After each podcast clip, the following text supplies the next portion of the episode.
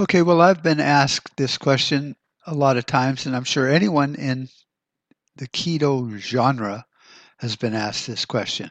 It's like, how do you not drop out of ketosis, and how do you get back into ketosis? And so it, it's it's like this magic thing. Look at it like this: you have a switch on your wall, and if you want the light to stay on, then you just flip that switch, and when you flip that switch off, then the lights are off. If you want the light back on, flip the switch back on.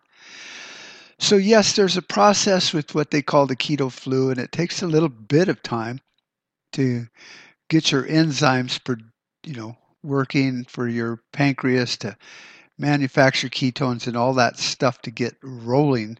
Only if you've been a vegetarian or a vegan most of your life. But if you've been eating a fairly good meat diet and you know high fat diet, you know your your body can get into ketosis pretty quick. Now, I'm not a medical doctor. This is just stuff I've read in um, books on biochemistry and uh, the glycation factor by uh, Dr. Gregory Ellis. You can get that on Amazon. Just type in glycation factor. Uh, your spell checker say it's spelt wrong, but just glycation, just like it sounds. Um, and uh, his name is uh, Gregory Ellis. You'll, you'll love the book. It's full of scientific knowledge. So, so how ketosis works is um, you eat a high-fat diet. Your if your insulin is not too high, then the malonyl CoA and all these enzymes don't shut off fat burning.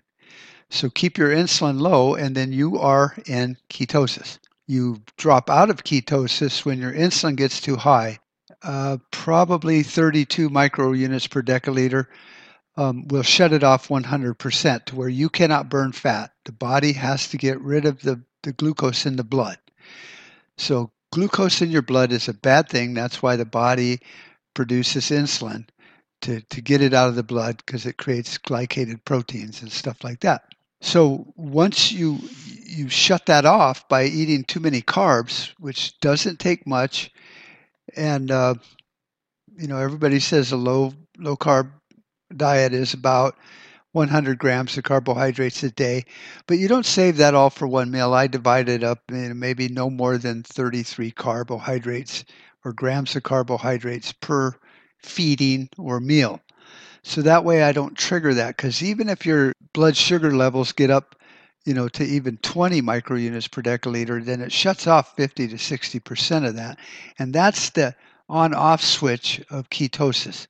So stay away from carbs, stay away from fruit, stay away from whole grains. Do not believe in the glycemic index. It is garbage.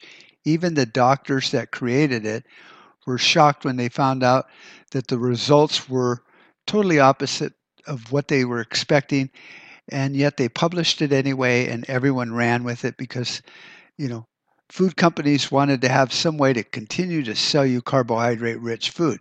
And so now they use the good carbs bad carbs.